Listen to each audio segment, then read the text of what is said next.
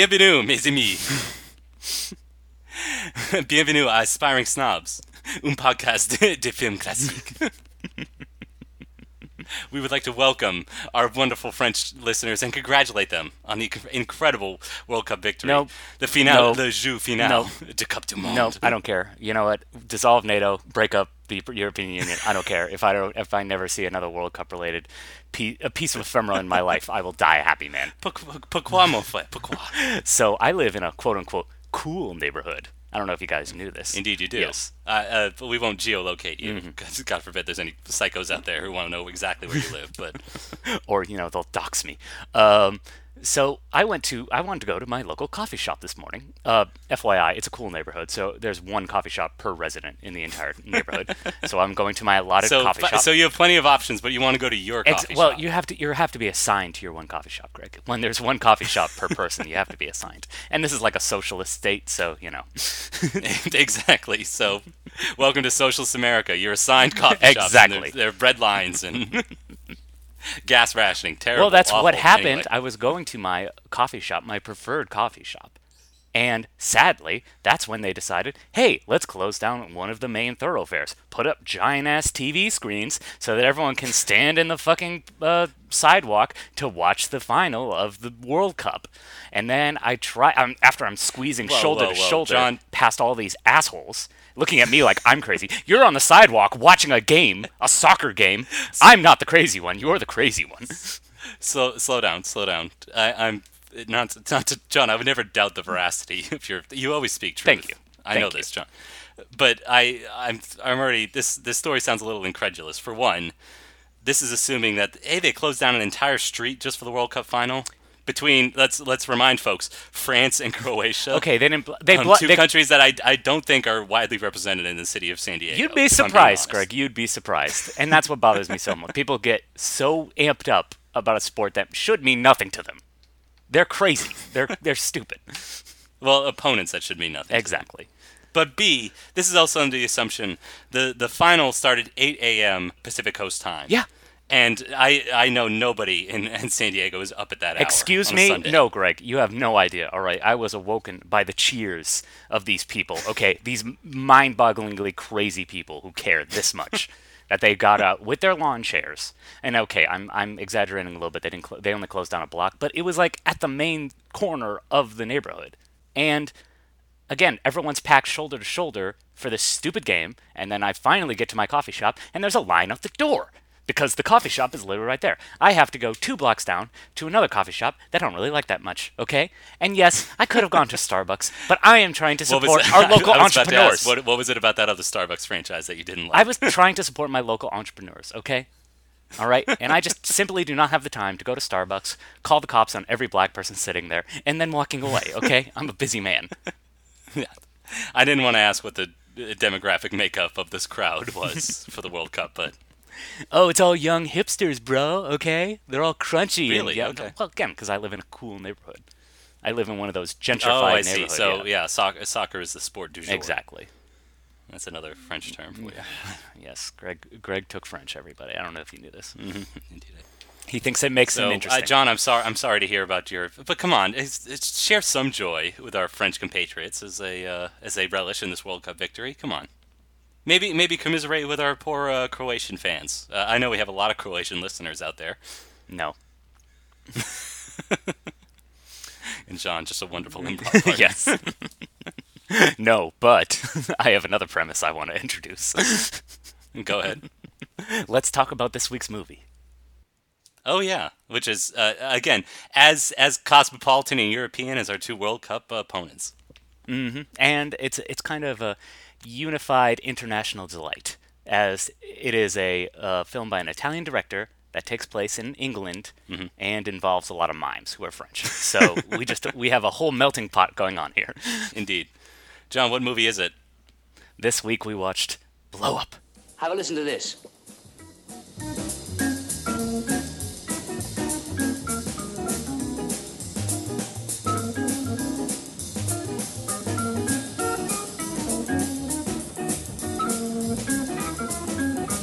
Keep still, keep still.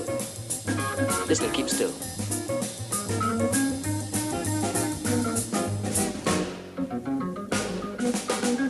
You can smoke if you like. Slowly, slowly. Against the beat.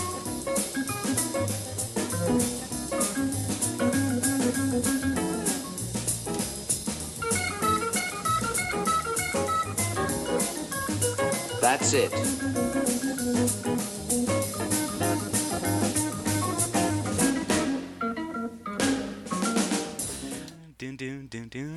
I don't. I know they don't do the Girl of Ipanema, but I was trying to think of like some kind of like jazzy '60s like. Oh, absolutely. it's it's funny you mention that because uh, I think well let's first talk about let's first set up the the legacy of this movie. Um, Okay. uh, Because I believe folks, uh, if they haven't seen it already, they they clearly its influence and fingerprints are all over the place. Oh, absolutely. Namely, a movie that we watched before, The Conversation, which is essentially this movie, just uh, twisted a little bit more for American audiences. Do you think Francis Ford Coppola ripped him off? Uh, uh, Jon, I, could, I couldn't believe it. a brash New York Italian American ripping off uh, uh, another Italian, a countryman? Come on. Is there no honor among thieves or plagiarists? Yeah. In, in any event, um, not only is it indicative of another classic American movie, The Conversation, but also this whole idea of voyeurism and kind of implicating yourself in because you know that's a that's a major theme of filmmaking and well it's a major theme of this entire medium is voyeurism because we literally have a window into other people's lives Exactly. And that's what the the whole plot of this movie basically entails Yes. I'm glad you mentioned the conversation because going into it, I knew that this was a major inspiration to the conversation, and I was hoping for uh, the conversation level enjoyment. um, Jon, but I didn't. en- I didn't enjoy this movie. okay and- well but it's it's a weird it's a weirder kind of non-enjoyment. Whereas you know movies like Thelma and Louise and um, I don't know American Beauty, I genuinely hated, and you can't convince me otherwise. this is like this was like watching Playtime again for me, which is like I'm not enjoying myself and I feel dumb because of it. I'm like, why am I not getting this? Well, yeah, that's another important piece of context to set up is that this is whereas Francis Ford Coppola basically take took this movie and made it more palatable to American audiences. This is a movie directed by a giant in Italian cinema named Michelangelo Antonioni. As you said, this you feel you could feel the kind of artistic impression of this movie immediately. However, if Antonioni was a, a video game designer, the the default difficulty is hard. it's it's high. It's he does not make movies for mainstream audiences, and that's why uh, I think maybe there's there's some air of pretension to his movies, but also kind of classic European, like oh you're you're not quite getting it, or it's somewhere off there. Like the mean the Yeah. meaning is there, however your enjoyment level or or what you can grasp onto emotionally is somewhere somewhat off in the distance. Um, should, we should say this is um, this movie was made in light of the success of uh, a movie, his movie before this, which is called L'Avventura. That's also like a mystery thriller, but the mystery element is somewhat uh, kind of off to the side, and it's much more philosophical. And in this movie, is much the same way. See, but that's the other thing. I didn't get any of the philosophy, and again, I think I did go go in with the wrong mindset because this has a very good, intriguing plot, and there's bountiful opportunities for a nice mystery story, a kind of noir story where a man kind of gets in over his head. But unfortunately, it doesn't really explore that all that much. And again, uh, I'll just get to the biggest problem. It's so slow. Yeah. this movie is so slow, and so much just ends up having no consequence whatsoever.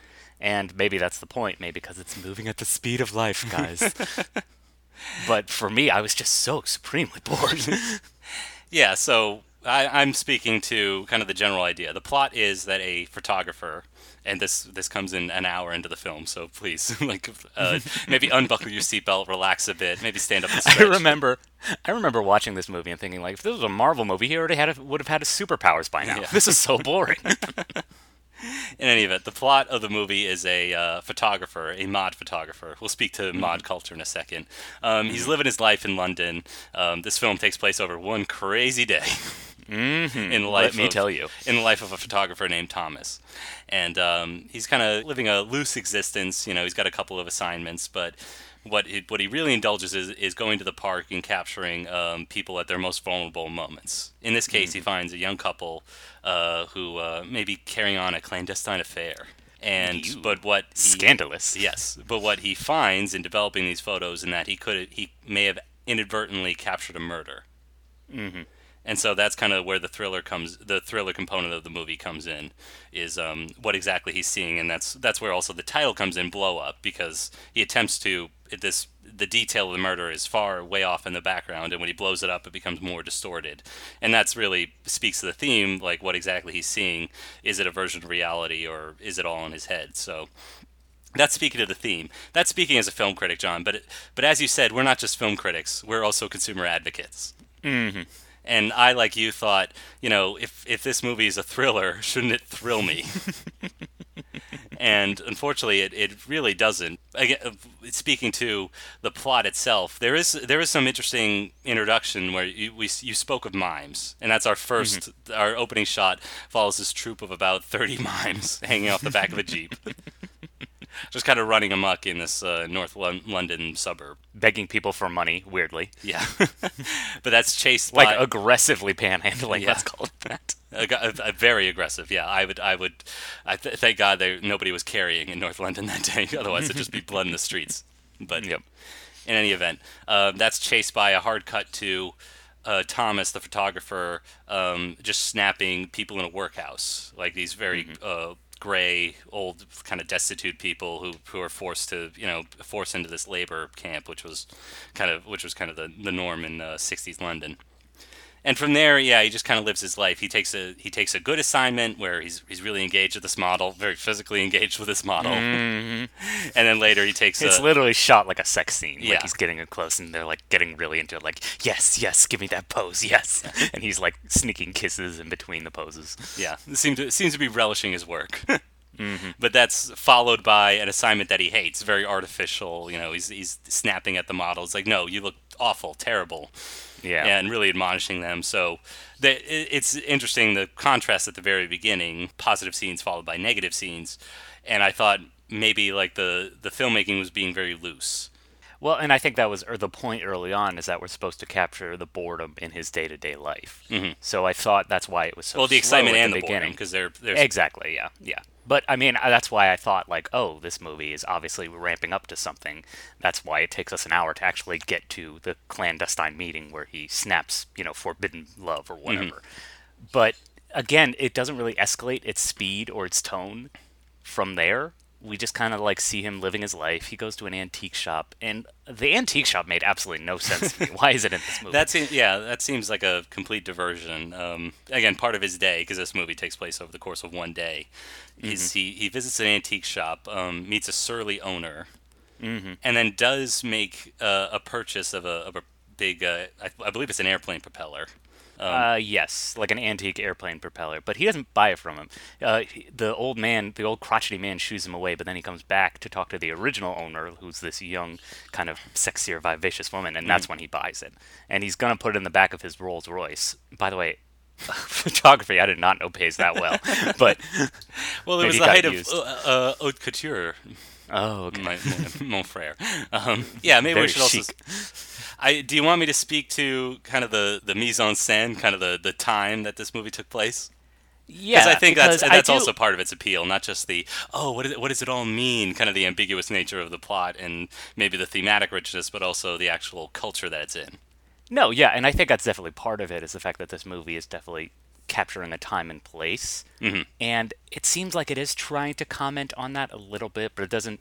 It doesn't tie into the larger. Maybe it does a little bit tie into the larger murder mystery, because again, we're focused on you know this '60s going into the '70s couture culture where everyone's kind of too obsessed with what they're doing that they don't really Yeah. notice the larger issues. Like we get these little hints that it's like the neighborhood's getting gentrified. They're tearing down older buildings and putting up new ones.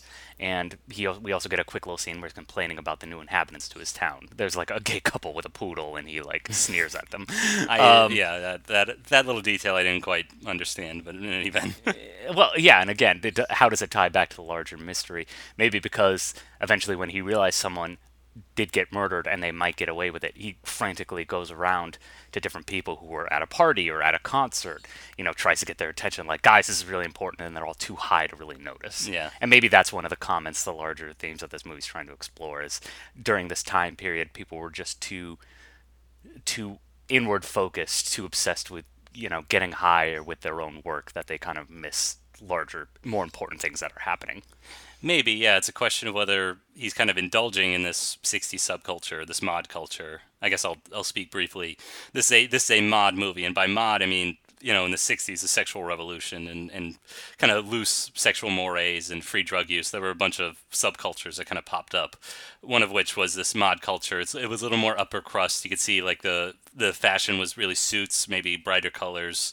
Um, i think it was pretty well off. The mods who the, the subculture that they fought against were called rockers. Um, these are people Which uh, we see towards the end. yeah, these are kind of more lower class people. Although the band, yeah, we'll speak to the band later. But um, the rockers were a little bit more lower class, and they evolved into the punk scene um, in the later '70s. Give him a song again.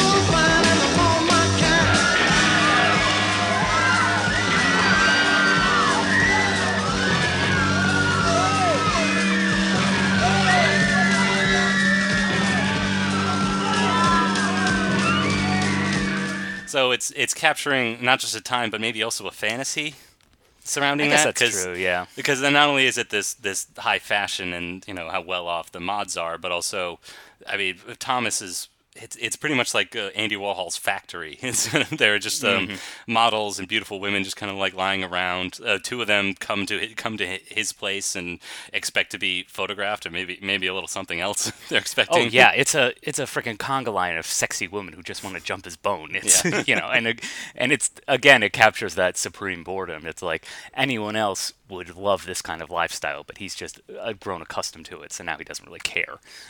No, and and maybe I think mm, not only an issue with the plotting, as you said, like our the the main crux of this thriller plot. I put thriller in quotes because again, the tone doesn't really reflect those thrills or the paranoia of say implicating yourself in a murder, but also maybe the performances don't really capture that as well. You mentioned that Thomas.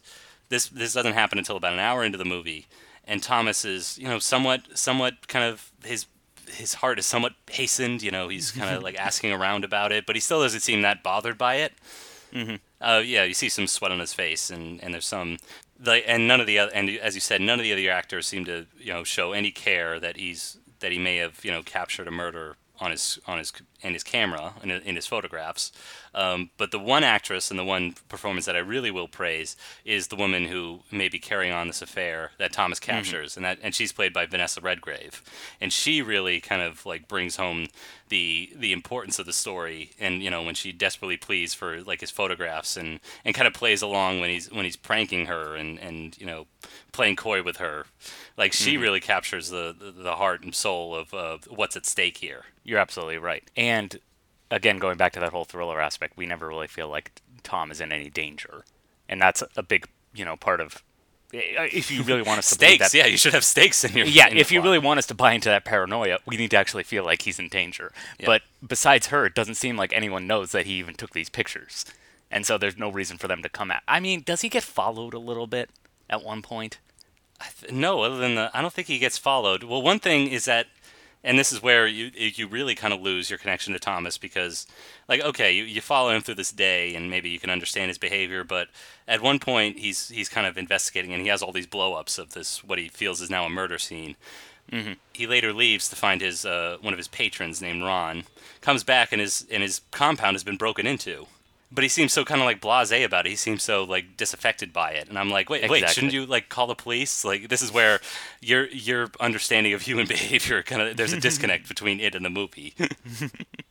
In fact, I, we should probably explain. He never calls the police. He literally thinks he's seen a murder, but at no point does he reach out to any authority. Does he reach out to anybody other than his best friend? No, he he he reaches out to his agent of all Yeah. people. like that's the person who can help. So I don't know. Again, maybe that speaks to how maybe insulated and, as you said, self-centered this perhaps culture could be. Mm-hmm. But again, you also want to be involved in the story. Like, like the idea of like, oh, what is the nature of our reality, and and being a voyeur, not implicating ourselves in other people's lives. But when we do, oh, it's potentially dangerous for us. Like there needs to be an emotional component that hooks us. Mm-hmm. And so far, that's what the movie's missing. The light was very beautiful in the park this morning. A shot should be very good. Anyway, I need them.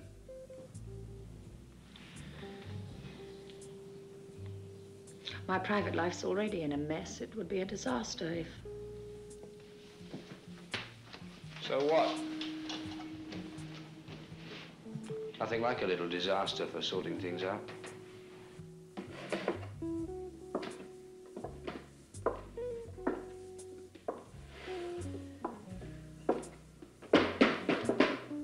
You ever done any modeling? Fashion stuff for me. Got it.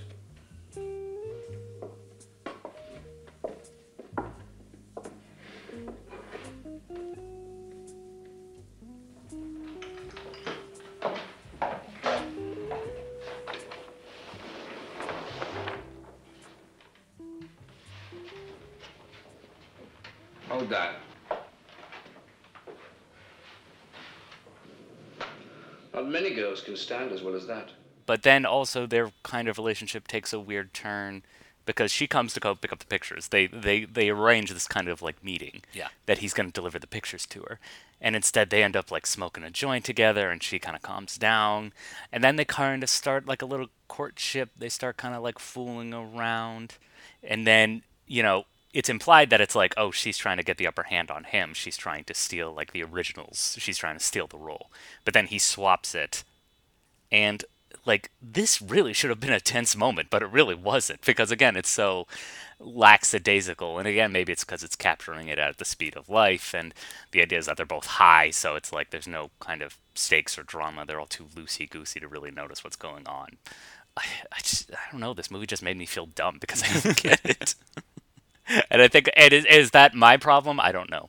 Yeah, well, it's funny you mention that because you and I, we we love the Internet Movie Database, and we'll visit a film's trivia section um, uh, the second after we see it.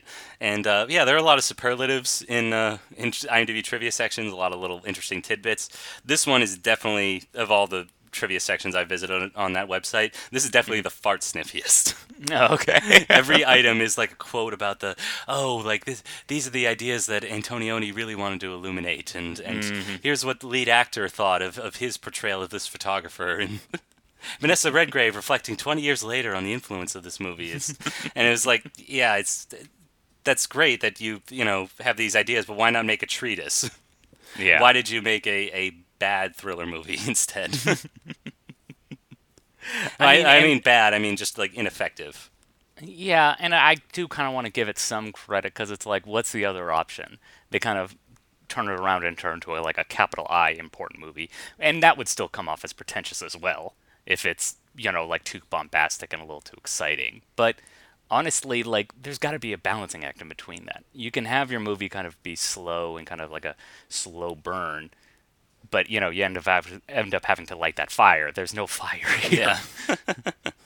well, it's a very slow. Yeah, it's a, again this this is billed at least to American audiences, dumb Americans like us, as a thriller. But yeah, it's like a it's like a candle under a giant you know iron kettle. It's not gonna. It's just not moving. And this is what the other reason why I brought up the conversation. The conversation is far superior to this because you feel the stakes immediately. You're emotionally invested in uh, Harry Caul versus Thomas the photographer. And Well, it's like Harry Caul has like a real personality. that's he's, true. like, yeah, a well, little at least bit you, more you understand relatable. him. You understand him and his behavior. Exactly. Whereas like Tom, you understand that he's like bored, but and maybe that's the point. Like that's part of the reason why he's so kind of churlish and just kind of like rude to everybody. He's just mm. bored. He's just looking for reactions and rises out of people. But again, Harry Caul is much more relatable with the fact that I don't know, even though he is a little Asperger's-y and obviously clearly way too paranoid, it's like we understand once the stakes get ramped up and he thinks he's being followed, we understand that and we're invested. Here, I was never invested in No, and and I don't think it matters that you know one movie takes place in 70 San Francisco and the other one takes place in swinging London. Um, like you need to you need to base your movie in real, relatable human behavior, and this movie just kind of misses that. It doesn't matter if he's a mod or a rocker or a hippie or whatever, or again, like as you said, a, a guy who might be lightly touched and you know takes his job too seriously. Uh, and I I will also point to another great thing that that the conversation achieves in this movie doesn't quite do is in is in the couple that we're following. Mm-hmm. Like again, you kind of understand their motivation, and once the twist does happen, and it appears that maybe you know the the person you know who doesn't want to be surveilled isn't as innocent as they appear.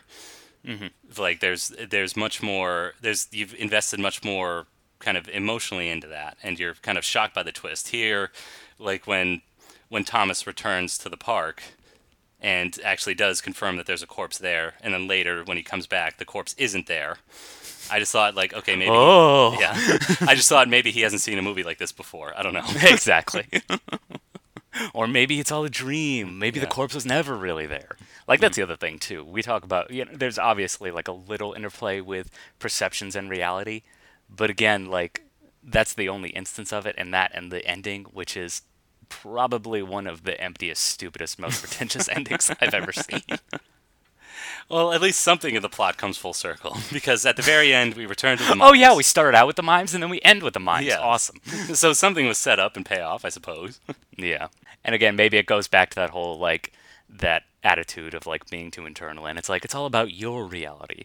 And so the ending is uh, he ends up wandering through the park. He gets these tennis courts, and then these all the mimes show well, we should also they- say that, that there's no hope in solving the mystery at this point. Like he's kind of Exactly. given up. All his photographs are gone, and the corpse is gone, and as far as he knows, you know, there's And the no, bad guys there's no gone away. solving this murder. forget it, Jake. It's Chinatown. Yeah, mhm. Um, but instead mimes. show up. referencing again better movies, but exactly. Um, and these mimes show up and they start playing a fake game of tennis. Mhm. And at one point, you start to actually hear the tennis ball going back and forth, and they hit it out of bounds in front of Tom. And Tom well, first, yeah, first picking they, the ball they up and throwing implicate Tom into it by uh, faking knocking the, the pretending to knock the ball over the fence, and they ask Tom to retrieve it. The guy who, Mm-hmm. again, isn't a mime. Even though there are like twenty other mimes just standing around waiting for him to play along, and he and he finally does. and then we do you know we start to hear the tennis ball. He actually starts playing along and we're entered into this whimsy this you know unreality. Mm-hmm. Uh, why? Well, again, Jon, because you know uh, Antonioni has an idea. He's implicating not just the idea of voyeurism and kind of playing with our playing with the audience who you know come into a movie as voyeurs, getting a window into another person's life, but also um, whether you know we feel like we're we're trapped in this unreality of a movie as well. So again, I, I understand the ideas. I understand what he's trying to say. it's just you have to say it in an interesting way is the thing. yeah Otherwise, again, you're I- just delivering a, a dry thesis. And Mm-hmm. and also i guess it goes back to the whole if if he has anything close to an arc as a photographer the whole point is that he captures life exactly as it is and so well, I, think guess that's the idea. That's Yeah, the other, and then that's at the the end- too. It's he's putting he's at putting the end he's i'm trying to make a point at the end he, he again he's he's welcoming this idea that it's like maybe reality's not ever, like maybe we make it ourselves i don't know Well, yeah, and another important plot element: Ron, his agent or patron or whoever the heck he is, who knows, best friend. They're it seemed to be putting together a coffee table book about centered around poverty and human suffering. Again, taking these portraits that he took at the at the workhouse. exactly So, again, who knows what how exactly that plays into it? I mean, maybe but that's also, why he's he's indulging he wants- the, unreality of the tennis game. Who knows? yeah and he also wants to put the f- photographs he, sna- he snapped of the loveling couple in the middle of it Yeah, he says like because it's like an upswing it's like oh it's sad then happy then sad again I i don't know i don't know how that relates Yeah, I don't think so- Tom's a very good artist. Artist. I'll be honest. So it, here's a newsflash to any classic film fans: uh, Antonioni does an ambiguous movie that frustrates and compels audiences. I know. I know. The critics love it. This is a shocking twist. What is this? Hereditary? Gosh. Cinema score D plus.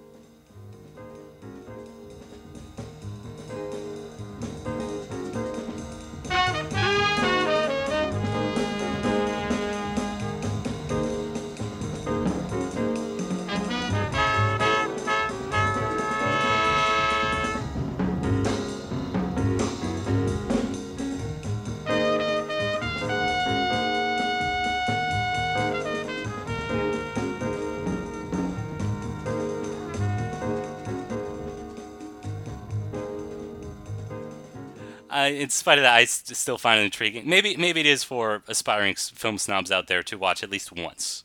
Hmm. But just be prepared to not enjoy it as much as Well, say I The Conversation or Chinatown or any other movies. One Hour Photo, Unfriended, The Dark Web, any other movie about voyeurism and you know, unreality. How about Nerve? Have you ever seen Nerve? No, I Remember Nerve? It's not very good. The only Okay. the only good thing about seeing Nerve is that they filmed it in New York, so it's a lot of Orange is the New Black actors in there. Nice. Have you seen any of his other films? Uh, no, other than L'Avventura, no. Okay, let's L'Avventura. Again, that movie I referenced at the very beginning. If you were listening, No, no, I was I wasn't paying attention. that that's basically the movie that kicked this kicked off uh, his English producers basically wanted to hire him in that it's an Italian movie set on the I believe the Amalfi Coast, but it's some beautiful Mediterranean destination. Um, during a vacation, a woman disappears, and the their friend group and needs to just basically talks it out sort of, and then just kind of leaves. Much like Blow Up. Exactly. It's You have an ex- it's- intriguing it's almost- premise. Yeah, that's that's why I was, I was I was intrigued by the mod culture and the and the the grave compared to the black and white beauty of L'Avventura. Um, this this movie initially felt a little bit different, but I was like, oh, we're hitting all the same beats, aren't we? Yeah. Well, and that's the other thing. They they noted that you know this is like one of his first color films. Yeah. You know, like he's a world famous painter. It's like this is his cubist phase. this is when he's this is his yellow phase. You know, and I was again that just I don't. Is it wrong to kind of feel like this is being a little too pretentious? No, Like, I that- mean, no, again, because you, you you're perfectly right to feel that way. I mean, oh, Okay. You've, you've justified that opinion. I mean, already, I think you're kind of putting yourself up against the the wall of, let's say, European cinema, and again, like say, feeling stupid if you don't, if you're not, mm-hmm. if you're not open to the genius of it. But mm-hmm. I mean, clearly, no. I, I see the the quote genius of it. It's just a matter of whether I enjoyed it, and the answer is no. Oh, okay. Yeah. I like mean, again, like like Guernica is a great painting or something. You know, I can I understand its greatness. Like, do I want to see that versus, I, I don't know, a Thomas Kinkade? I don't know. what would I rather have hanging in my house? A, Yeah. a Goya or a Bob Ross? Yeah, Probably uh, Bob Ross. Absolutely. Oh, I saw this great episode of Bob Ross. They're playing it at this bar, and what he did was he he put like tape in a circle around the actual canvas, painted something perfect in it, and then pulled the tape away, and then added little details. So it's like you get it framed in the circle, but then stuff is popping out. It was a really cool 3D effect. Uh, nice. Yes. I'll, I'll, Bob Ross, uh, guys, newsflash. Bob Ross, really talented paper painter. yeah.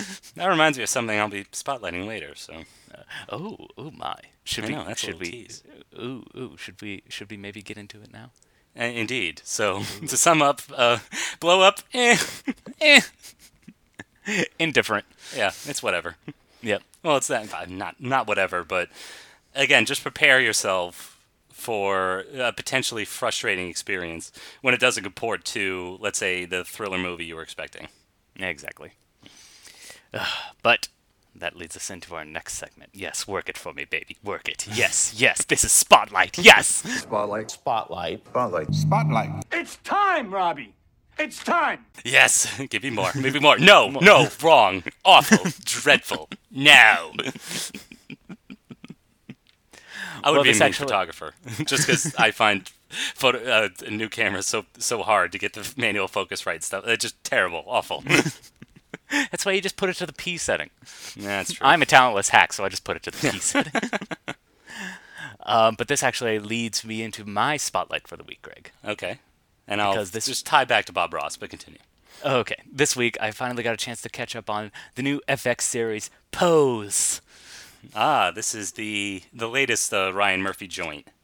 Um. Okay. Let's the the the fingers, the dirty fingerprints of Ryan Murphy are definitely felt here. Dirty, dirty John, dirty. John, he's he's an unparalleled genius. Between the wide angles, the, the, the bombastic colors that make your eyes hurt. Well, okay. So that's kind of what makes it this series work is the fact that you have three creators. You have Stephen Cal, uh, Stephen Cannels, Ch- Cannels, Channels. I don't know. uh, Brian Falcone and Ryan Murphy.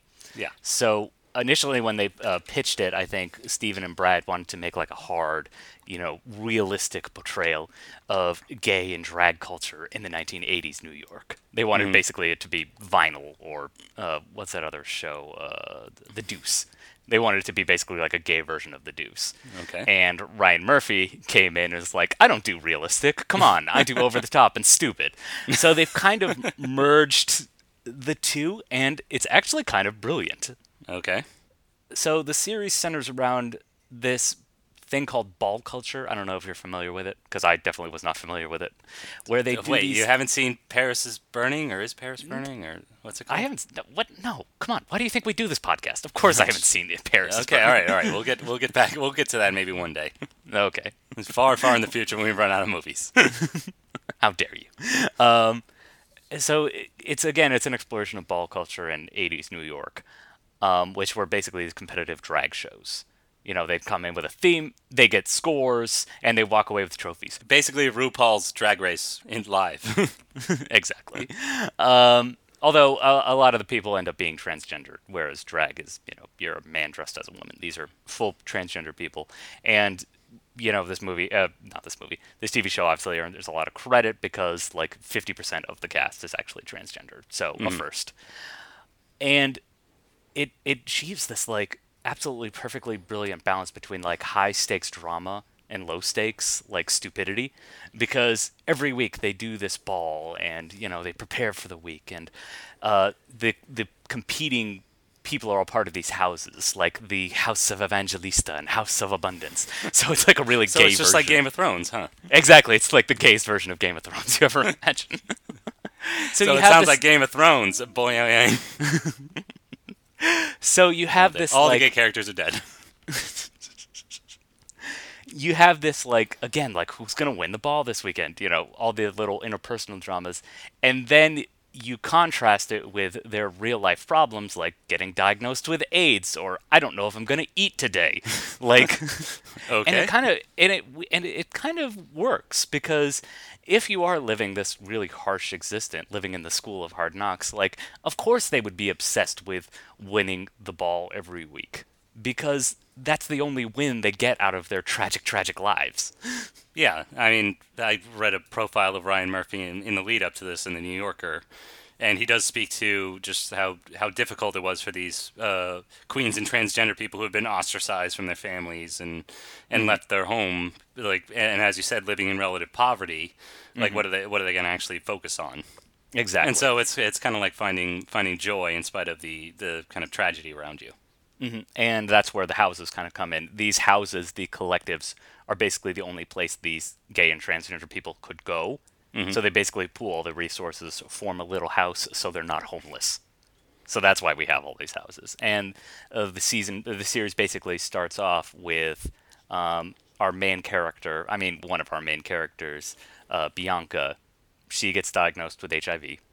Um, she has options, but it's like it's still it's 1987. It's still pretty much a death sentence, and so she decides to leave her current house, form a new one, and kind of give people the opportunity. And this is basically how she plans to reconcile her life and leave her mark on the world. So that's Okay. you know pretty powerful stuff right there. But then again, you know at the end at the end of the week, it's like who's gonna win the ball? um, Well, at So least again- every episode has like a as an arc or like a a exactly and so you have that to. Yeah, and then you, you have that high stakes, like, you know, being diagnosed with HIV is no joke. But then, you know, when she's leaving the house, her quote unquote mother, this, you know, very powerful, very fierce trans woman who can pass with the sunlight as high as my cheekbone, you know, go, like does this whole, you know, fantastical, over the top, dramatic tirade. And at the end, she reapplies her lipstick, shoots a look into the mirror, and goes, Justice. and I'm like, I'm clapping. I'm like, ee! you know, so All right. It's, it's, uh, it's a lot of fun. Yeah, how does the show look? Is it does it look conventional or is it like like I, I saw an ad that I supposedly is supposed to look like Paris is burning, like Super 8 documentary footage? No, I would say it's very slick. Again, it looks just like the Deuce. It's it's Okay. a perfect like slick, almost David Fincher esque recreation of '80s New York. Okay, And so- that's the other well, kind of conventional like, uh, is exactly. I mean, it's an absolutely gorgeous show to look at, but there's no there's I don't really feel like there's any kind of real stamp to it. Again, just Alright. kind of going for that like you know very kind of cold, almost neon lit occasionally uh, 80s New York. So it's like you know it's grim. It's got dirt on it. You know, it's not that it's not the clean Giuliani era. Let's say that. All right, speaking to the limits of prestige television, sounds like to me. Exactly. Yeah, that's why Um, movies movies will always be better. the other thing too is again you can feel those Ryan Murphy grubby fingerprints. It always has to keep reminding you that it's the 80s. Not it, like it's like literally like one step going too far. Mm-hmm. Like one of uh, one of the plots is about um, the guy who plays Quicksilver in the new X Men movies. Well, Um, yeah, uh, Evan Peters. Evan Ryan Murphy Peters. casts him in everything. Exactly, he's one of those you know stablemates. He falls in love with a transgender sex worker. Um, Okay. But he's already married with two kids, and also he works for Donald Trump. Ooh. Ugh. Yeah, like there's those stupid little like hints like that. Like when we first meet him, his boss is doing like coke off a mirror and stuff like that, and it's like it's like two steps away from like a lame joke. Like check out my new portable phone. It's only eight pounds. Wow, it can't get any lighter than that. Yeah, yeah, it's like the Kardashians in the uh, American Crime Story, The People versus O.J. Simpson. Kardashian. Never heard that name before. They'll probably never amount to anything. but yes, it's a very it's a great show, very intriguing. Again, if you have an affinity for like high camp like I do, again mixed with that kind of like realistic down to earth drama, I think it's it's an utter delight. So I highly Okay. recommend it. All right, I, I, I gotta yeah, say, I'm a but Greg, of course, Greg hates gay people, so he's like, I don't want to watch I don't hate. show." I only hate one gay person. That's Ryan Murphy. How dare you? Without Ryan Murphy, there would be no TV. That's not true. Shonda Rhimes would have eight thousand TV shows instead. Actually, if there's more room for Shonda Rhimes, then there'd be 10,000 Shonda Rhimes shows. Yeah. She already has 8,000 currently. yeah. Same with that. Uh oh, who's the Flash guy? Greg Berlanti. Is that his guy, that guy's name? Oh, yeah. He's got, yeah. The he's got- Flash, Arrow. Yeah, the Arrowverse, whatever.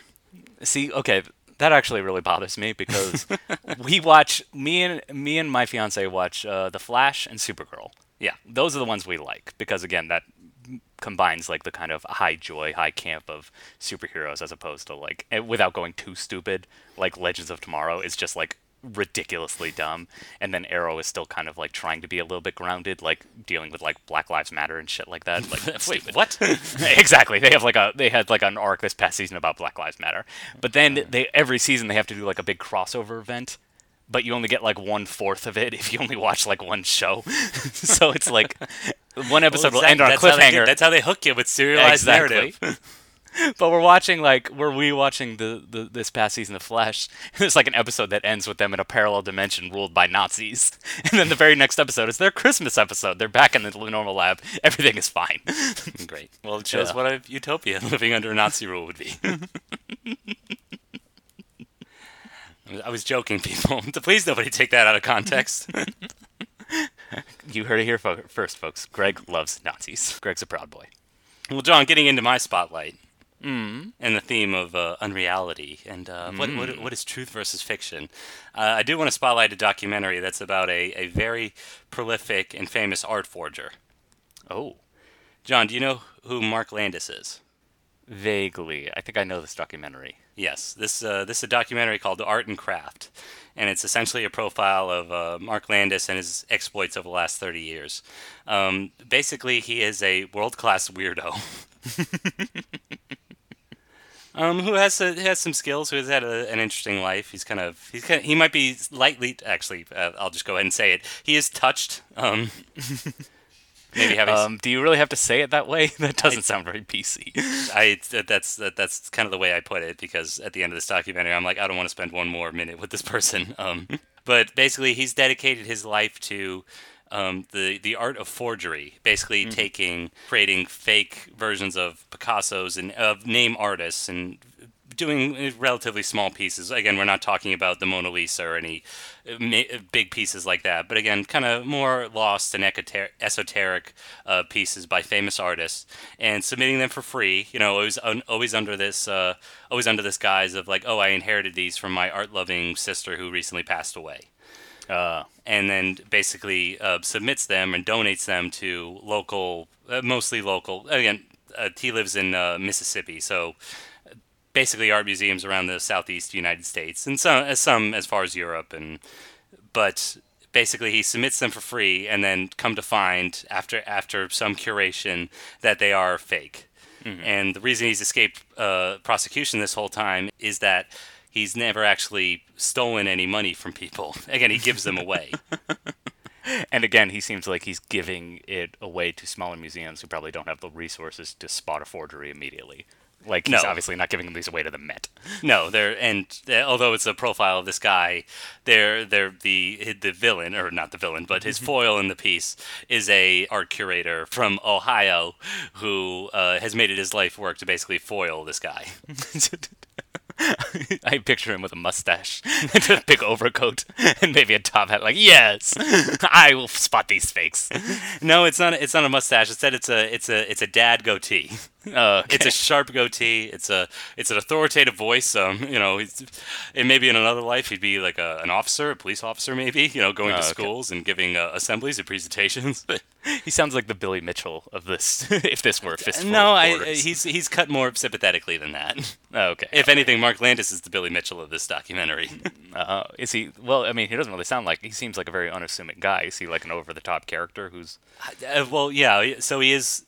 Well, when I say unassuming, so he's so he's so meek for one thing. Like his, it, uh, the one problem I had is that you can actually barely hear Mark Landis. His his his voice is so hard pitched and barely above like a whisper. Um, although his his, vocab- his vocabulary is incredible, and th- there is like a genius behind him. Um, th- there is also something very alienating and off about him, which is why he kind of has this solemn existence, and also maybe has kind of been able to evade authority in that like nobody really knows who he is. Um, and that his cover story isn't only that like oh a family member died and bequeath a, a family member of mine has died and bequeathed me these old classic pieces. Um, he's also pretended to be a priest because he's found you know people are very receptive to religious authorities. mm-hmm. And uh, it's clear that he's just doing this for the sport of it, for the fun of it, and that that's what's also amazing too is in that it, he's apparently a world class forger, but what he does is kind of so rudimentary. Okay. he- like I, I believe the the big the big moment in the trailer and also this happens very early on in the film is like uh he's he's saying like oh these I'm I'm recreating this 17th century piece. Um you know there there are all these acrylics and things. I'm going to use colored pencils. Like at, at one point we just go to see him get art supplies at Hobby Lobby. Oh, okay. I have expected him to like paint, like just print on canvas like the original, and then just paint over it just so it has that texture. John, you're not far off because the one we don't see him kind of in, do a complete piece, but the one that we do see is a very small wooden placard. Mm-hmm. And basically, what he does is he glues a piece of printer. He prints out the the artwork itself on printer paper, just glues it to the placard, and basically draws over it and distresses it with coffee and tea stains. and that's it. That that works. wow. Yeah, it's it's it's kind of amazing, and uh, I think you're speaking to, yeah, maybe the the Memphis Mu- Museum of Classic Art, you know, Impressionist art doesn't have the the top curator to actually spot these forgeries. I think one thing that the the documentary, although it's it's a good documentary, it's kind of a fascinating story, and I think there's a better version of it to be made, one that shows kind of his his entire process possibly. Another one that also implicates the museums in like you know they're not going to say no to the possibility of like a picasso running into their hands you know Exactly. Yeah. well, it's kind of interesting because you seem you said he kind of does it for the sport, yeah and I don't know. I've I've read about I I don't know where I read this about forgeries, but it's also like, I mean, there is also the question like, does it really matter? If this is a perfect recreation of the actual piece, isn't that just as good as having the piece? And isn't it more important that we expose people to it, regardless of whether it's the super authentic version? Of it? and that's that's what the that's where the final act of this movie kind of comes around where where Mm-hmm. it culminates is uh, a museum in I believe Cincinnati does put on a a entire exhibition of Mark Landis's work Okay. um, and I do believe they put not only I think I think the original side by side with his forgeries oh, interesting. Okay.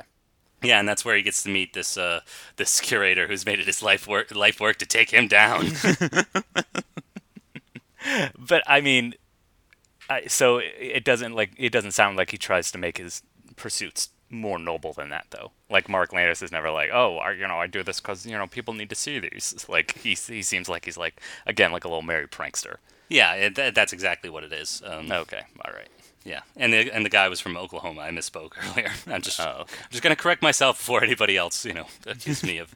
You're so defensive, Greg. Come on, the internet is a place of positivity and love. Okay, Sure. everyone just likes to comment and mansplain only positive things. Like, hey, I just you know, actually, you're doing great. Yeah. And uh, again, I just wish it could. It's only a 90 minute documentary, and I wish it could delve into more. And also, the tone is, is pretty much the same. It's this whimsical, like, oh, who's this crazy character, you know, going around.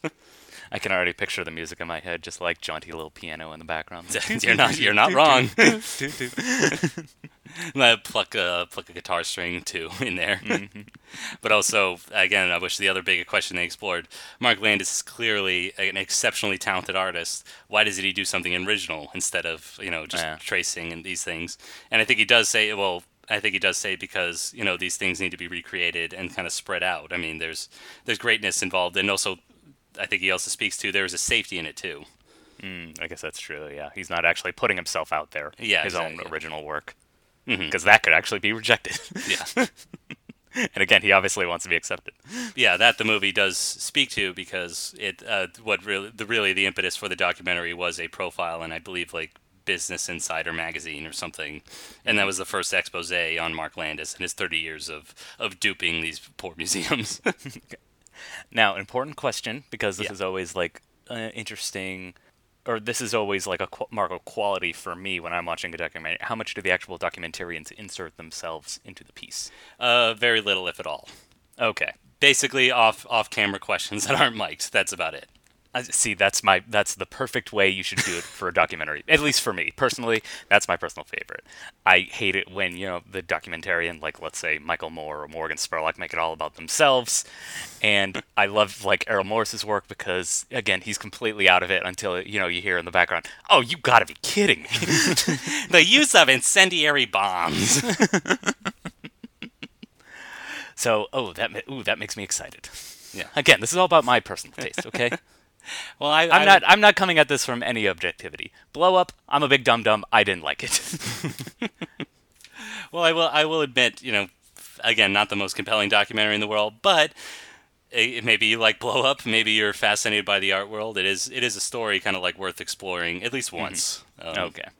That said, you compare it compare it to an Errol Morris doc, Errol Morris documentary. That's probably light years better than this. Again, this is just the kind of rudimentary, like you said, piano and guitar strings. Um, Tone is is pretty much the same throughout. Yeah. Uh, it doesn't delve into all the ideas that it could, but again, still like a respectable job. And that's why you know I just wanted to you know give it a give the it a shout out praise here. Greg can give. A respectable job. Yeah. I say worthy worthy of looking at. How about that? Worthy of letting it be absorbed into your eyeholes. yes. Put that it on pass the through your brain. Maybe maybe one or one or two things will hit a neuron on the way, but Take that quote and put it in two little laurels right there. yep. Neuron worthy by Greg. Mm-hmm. Well, I know our listeners probably have opinions of their own. And maybe they want to disagree, Greg. Maybe they want to congratulate us on being so smart. Yes. But how could they do that? How could they share their thoughts and opinions with us? Well, clearly they can go to their local post office. Stamps are only mail. 53 cents, As, as we said, John lives John lives at